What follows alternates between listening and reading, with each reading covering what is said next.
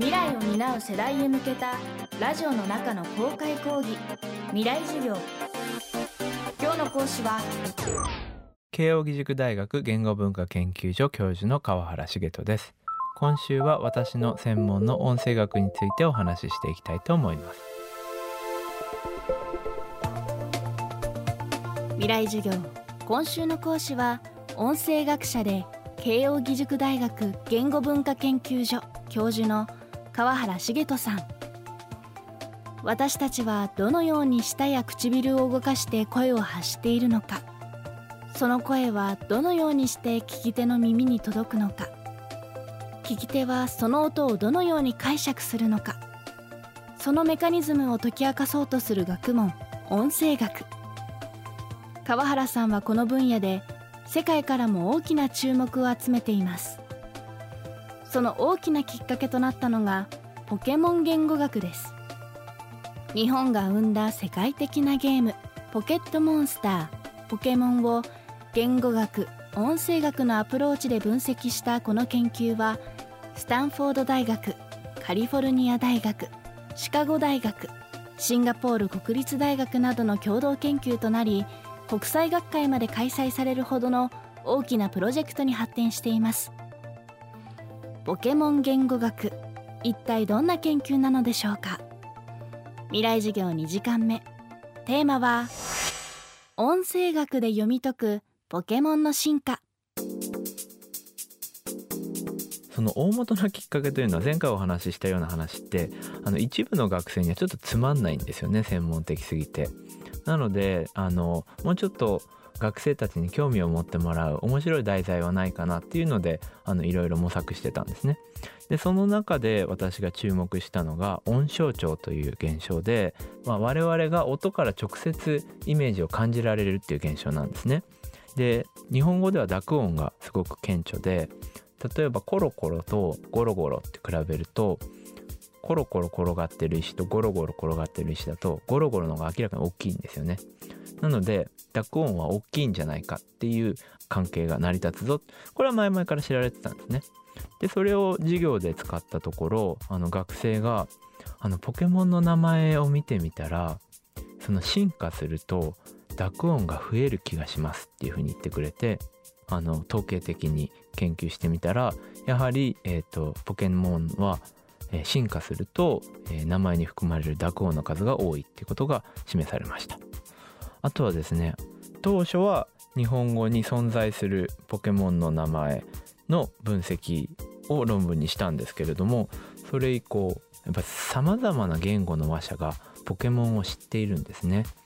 なのであの例えば英語のポケモンの名前を分析することもできるし、まあ、世界各国の研究者からこの言語でもやってみたいあの言語でもやってみたいということで韓国語中国語ロシア語などの分析も進みましたしそうしたことでその人類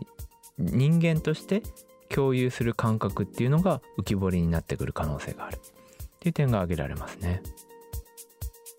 例えばポケモンのキャラクターのイワークは進化するとハガネールになります。オタマロはガマガルに。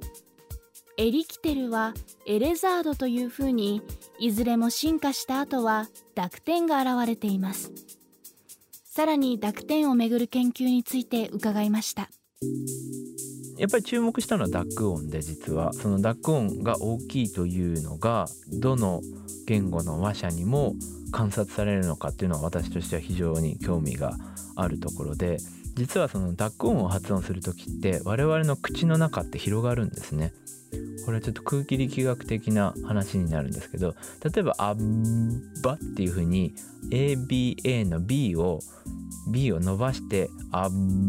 ば」っていうふうに発音するとこのほっぺがあの広がっていくのを感じられると思うんですよ。まあこれは極端な発音なんですけどそうでなくても濁音発音する時っていうのは口が広がるんですね。でその口の広がりが濁音が大きいというイメージ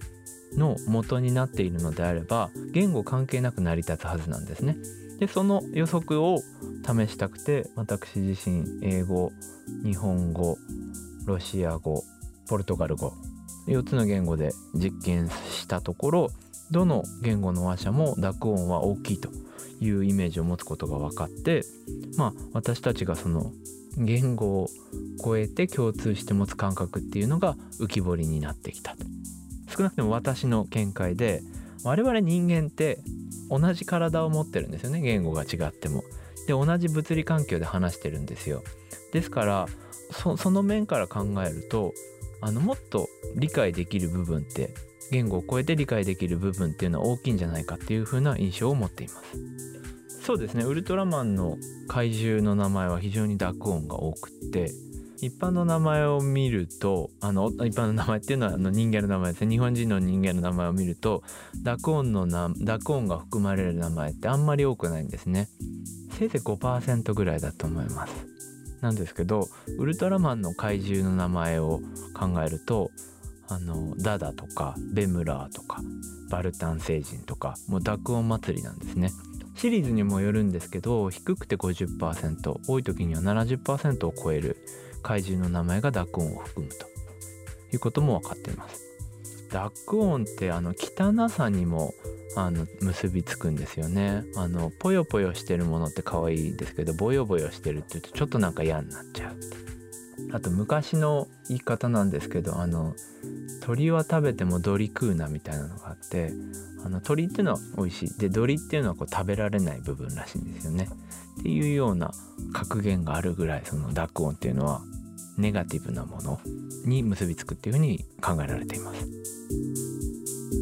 未来授業。今週の講師は音声学者で慶應義塾大学言語文化研究所教授の川原茂人さん。今日のテーマは音声学で読み解くポケモンの進化でした。明日も川原茂人さんの授業をお送りします。